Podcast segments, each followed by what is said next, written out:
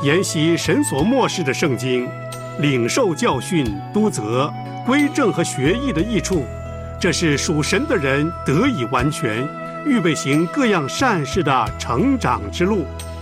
欢迎收听《真道分解》。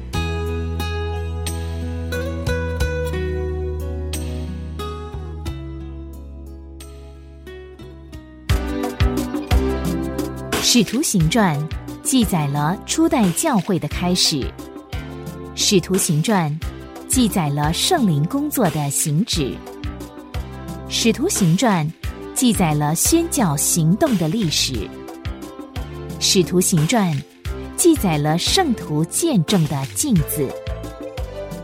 现在，就让我们一起透过陈海老师的带领，进入使徒行传的。丰富唐奥里，欢迎您收听《真道分解使徒行传》。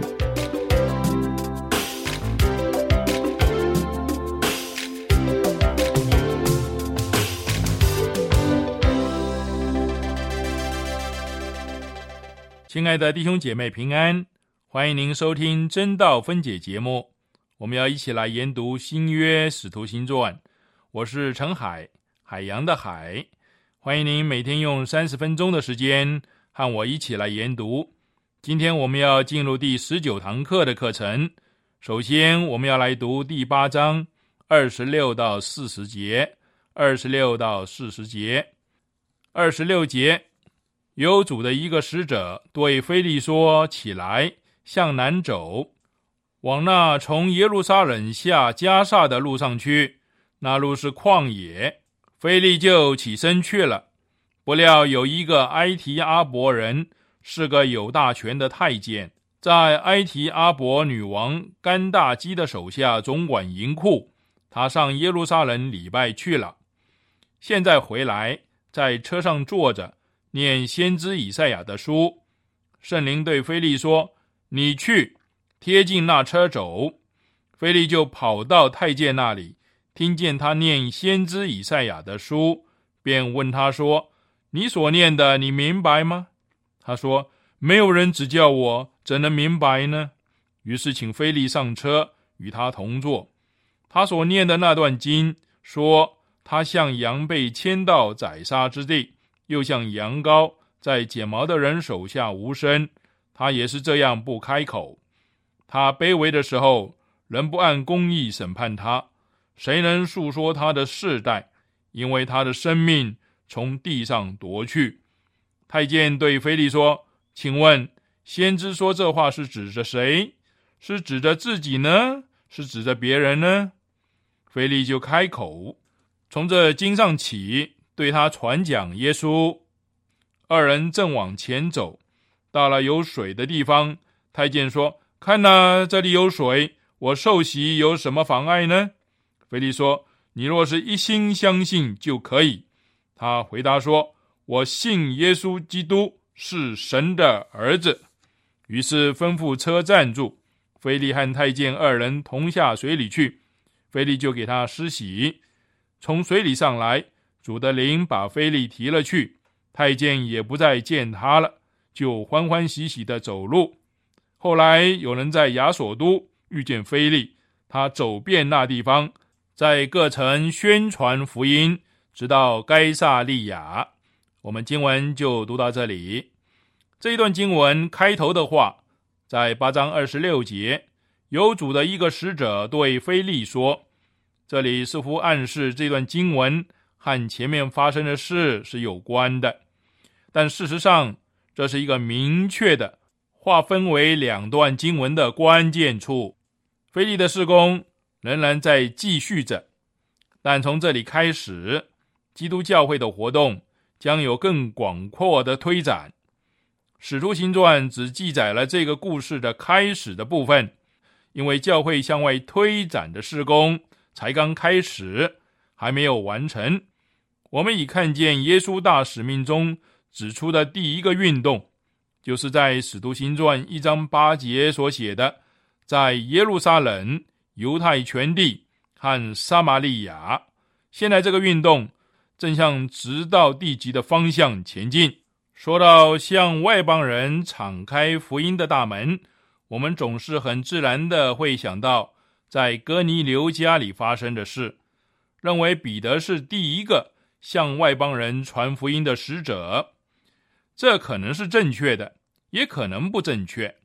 有人会问：那埃提阿伯大臣的国籍到底是什么呢？我相信他是古时人，不是犹太人。就是说，他是外邦人，因此不是使徒彼得，而是执事菲利，最先为基督赢得一个犹太人所轻看，认为是在租约之外的外邦人。至于这个运动在非洲造成的结果，我们没有记载。虽然有一些传说颇为有趣，但不足采信。我们要研究的是这个运动本身和它的方向以及传福音的方法。首先要来看看这整个故事，其次再来探讨其中的教训。一般人认为埃提阿伯可能就是伊索皮亚。伊索皮亚位于埃及南部的一个小国，这个国家呢，并不是现代的伊索皮亚，而是古代的一个王国。首都呢在美罗约，在现今的苏丹境内，是属于非洲，是黑色人种。这里所称的太监，也可能是一种职位上的名称，并不是现今所了解的太监。因为按照《生命记》二十三章第一节的规定，凡外肾受伤的或被阉割的，不可入耶和华的会。而由他上耶路撒冷去敬拜神，则可以知道他应该是已经皈依耶和华上帝的非洲人，且有敬虔的宗教心，才会如此用心的研读圣经。我们也从他承认自己对圣经内容的陌生，看出这位高级官员是个很谦卑的人。使徒行传八章二十七节记载，他是有大权的太监。在埃提阿伯女王甘大基的手下总管银库，有人说他是改信犹太教的，就是所谓的虔诚人。若真是这样，他就不能进入耶路撒冷圣殿的圣所，只能站在外院敬拜。可能他是一个真正的古时人，是非洲人的后裔，韩的后代。总而言之，他是一个黑人。这是我个人的看法。我相信他是第一个成为基督徒的非洲人。现今也证明，祖前三百年的时候，希利尼文学和思想已经进入了中非洲地区，并且在女王甘大基的统治下，那个地区的文明有长足的进展。可能甘大基不是一个名字，而是一个头衔。埃及所存有关埃提阿伯人的画像，埃提阿伯人。有很明显的黑人种族的特征是不容置疑的。我每次读这个故事，都会想到在基督教会最初的历史上，这个大臣千里迢迢回到今日非洲的伊索比亚，究竟是什么样的一番情景呢？我们发现，非洲最早的教会并没有将圣经翻译成他们自己的语言，也没有能够使一般的信徒。拥有自己的圣经，整个世界的宣教史显示，宣教工作的成功与否，常常决定于那些被带到基督面前的人是否拥有他们自己的语言所写成的圣经。我们中文的圣经有很多的版本，第一版就是由英国的宣教士 Robert Morrison 马里逊宣教士。在一八零七年到中国来宣教的时候，他所翻译而成的《使徒行传》是记载最多讲道记录的一卷书，《使徒行传》是记载最多圣灵工作的一卷书，《使徒行传》是交代保罗教宗最完整的一卷书。现在，就让我们继续聆听陈海的教导，让神的话语扶持我们。面对人生的艰难，靠神永远不认输。接着，我们来看这位大臣曾经到耶路撒冷敬拜，现在正走向归途。他在耶路撒冷找到什么呢？他到希伯来人敬拜的中心，到希伯来的祭司和圣殿前面。在他回城的时候，手中拿着圣经的一部分，一面走一面读。在耶路撒冷的时候，他曾发现这整个敬拜的系统，在撒都该人的影响之下，已经物质化了，流于形式，没有生命了。从他对菲利所说的话里面，我们可以听出他对他在耶路撒冷所闻所见并不满足。八章三十节，他在车上坐着，念先知以赛亚的书。这里显示他渴望明白希伯来宗教里面最深刻的事情。菲利问他说：“你所念的，你明白吗？”我可以从他的回答。察觉他的失望和不满足。八章三十一节，他说：“没有人指教我，怎能明白呢？”这里用的“指教”这个词非常有技巧。圣经一再用这个词来指有权柄的教导和解释。这个人对希伯来宗教里最深刻的是大感兴趣，因为希伯来解经家都同意。以赛亚的伟大预言已被公认是他们一切作品和文学里面最优美、最有深度的作品。他在回程中一路阅读这个预言，正读到那奇妙而奥秘的一章，论到神的仆人如何在得胜之前受苦、被压伤、饱经痛苦。他虽然有兴趣，但却感到困惑。在八章三十一节，他说：“没有人指教我，怎能明白呢？”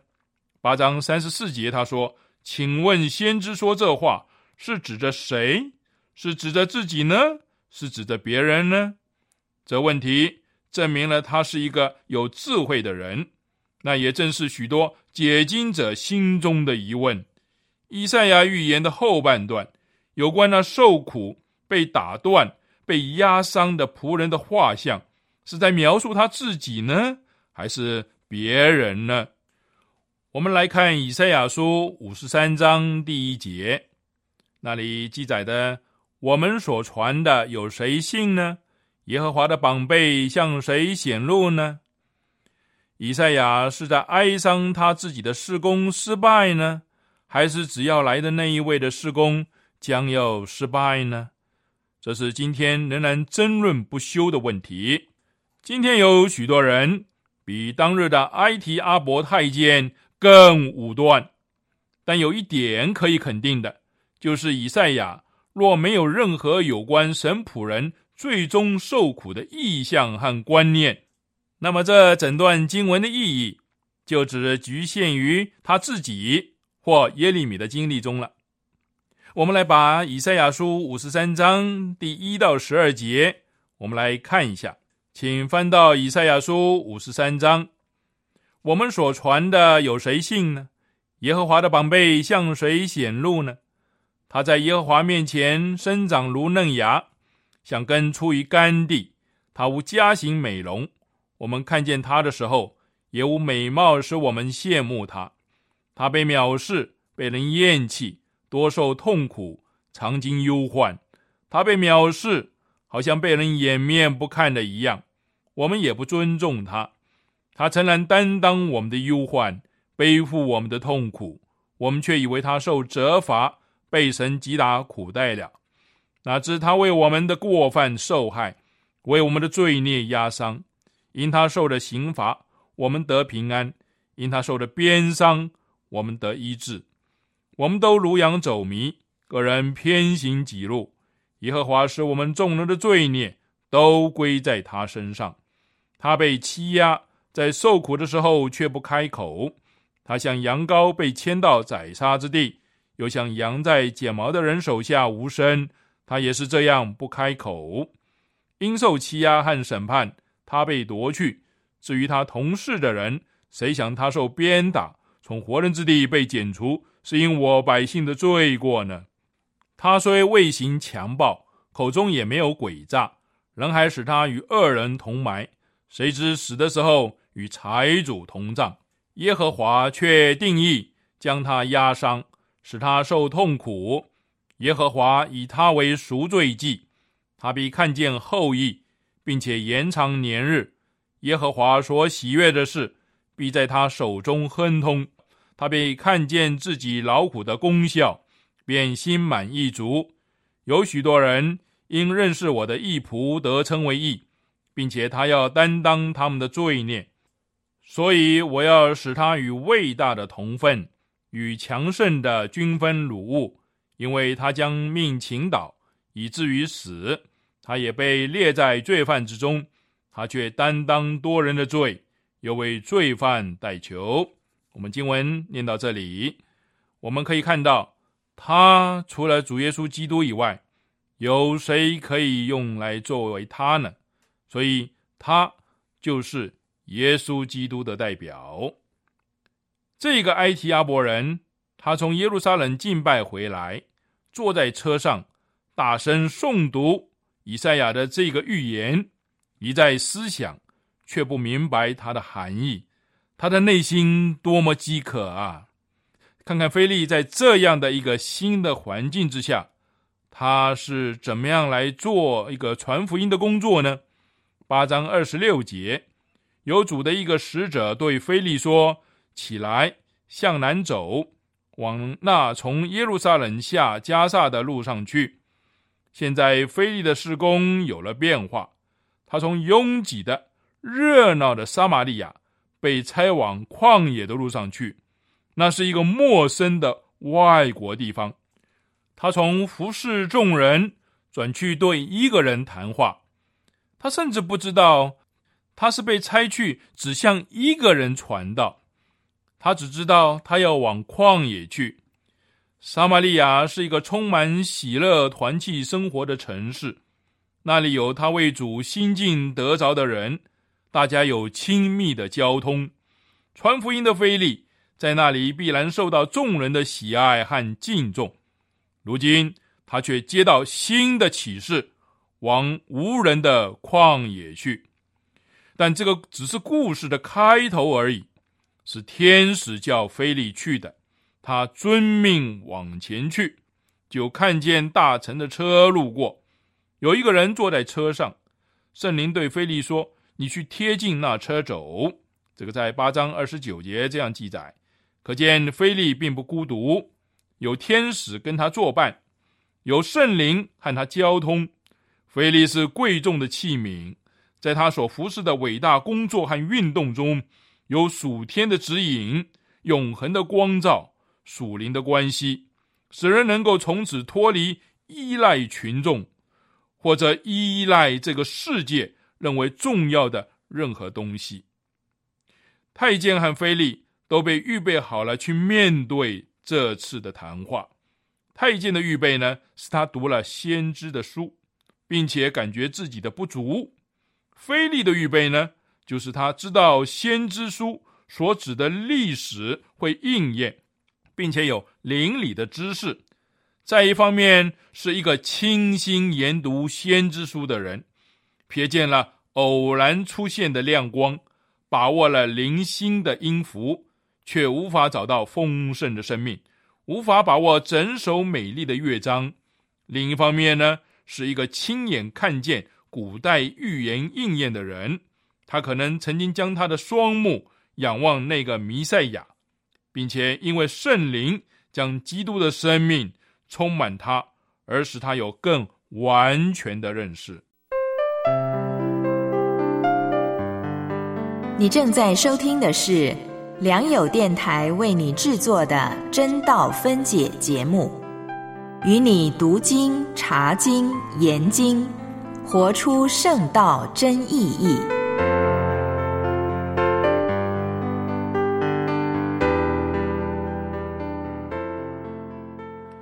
现在我们来观察菲利传福音的方法，他用的是一个问句，其中的词。很难用我们的语言翻译出来。在八章二十八节这里的“念”，“念”在希腊文的原意是“在知道”，当一个人念书的时候，他应该是再知道，再重复一件事，别人已经知道了，写下来了，这人去读它，就是再一次的知道它。希腊文的这个“念”字，实在包含很好的哲学意义。它事实上是问你所在知道的，你明白吗？这问话里有一丝挑动的意味。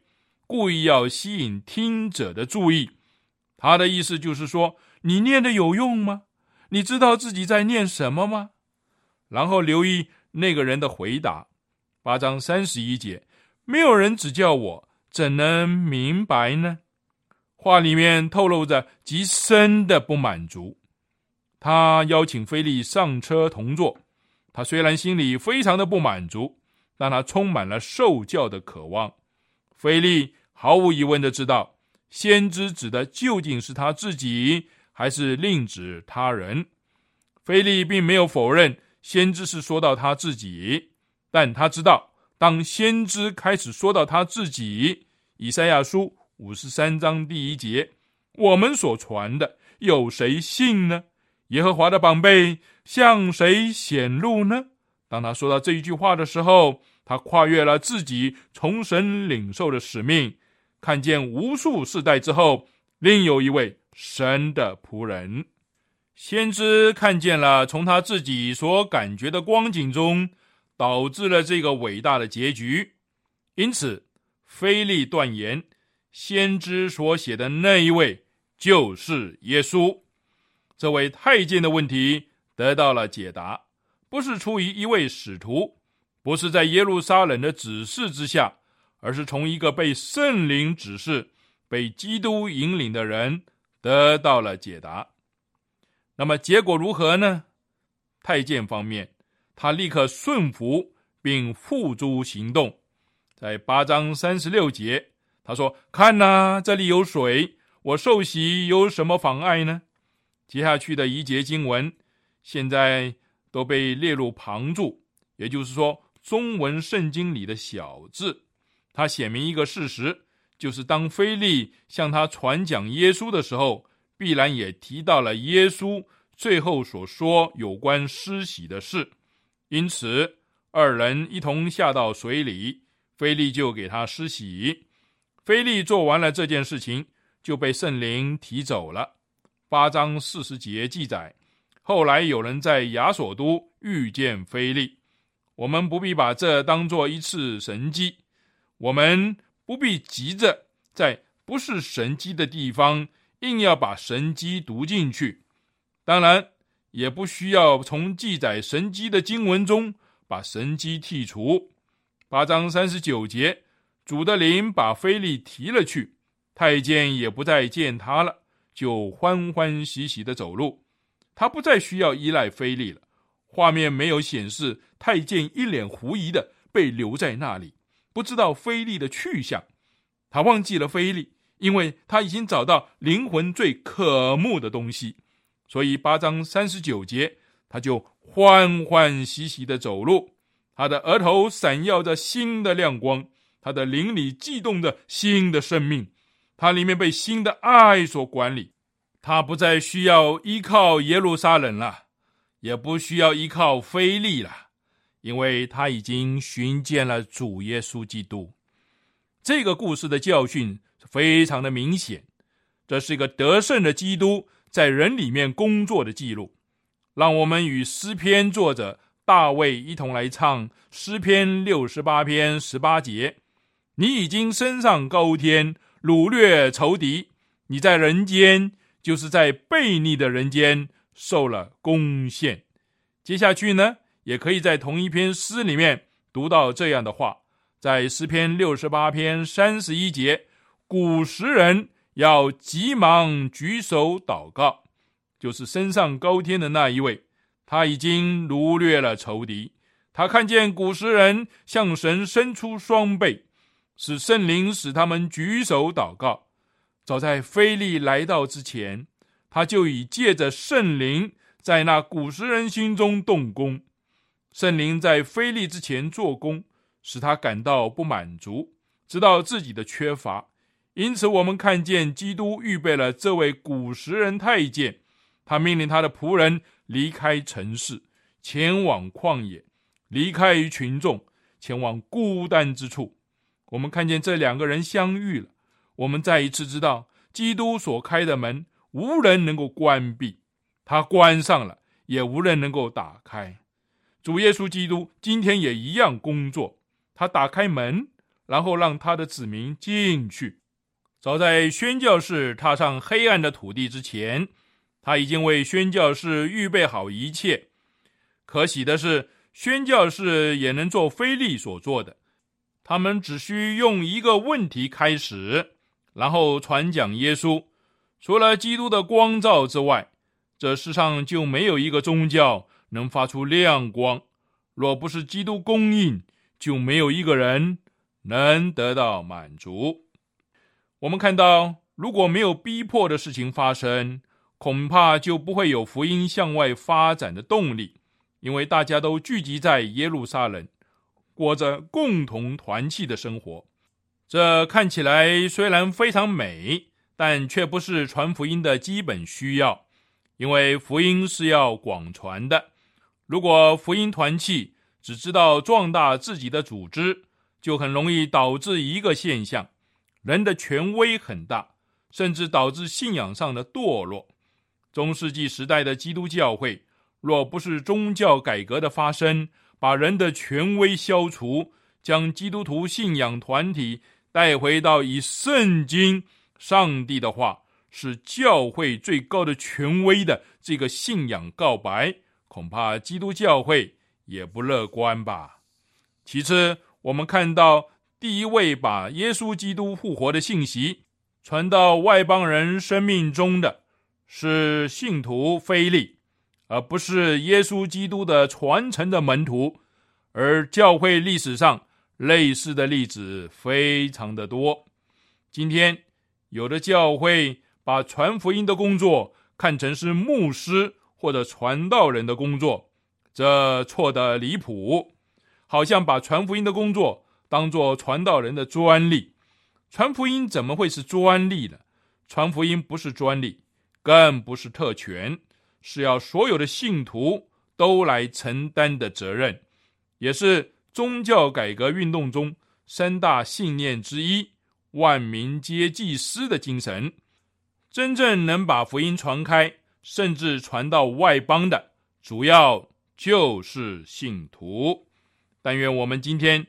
有更多的信徒像菲利一样，愿意顺服圣灵的带领，去领人归主。今天我们的课程就上到这里，你也可以上我们的良友网站收听当天的真道分解节目。愿上帝赐给您智慧，明白他的话语。明天真道分解，我们要上的是第九章一到九节。请先预习。我们有你父神传的光芒，人是人。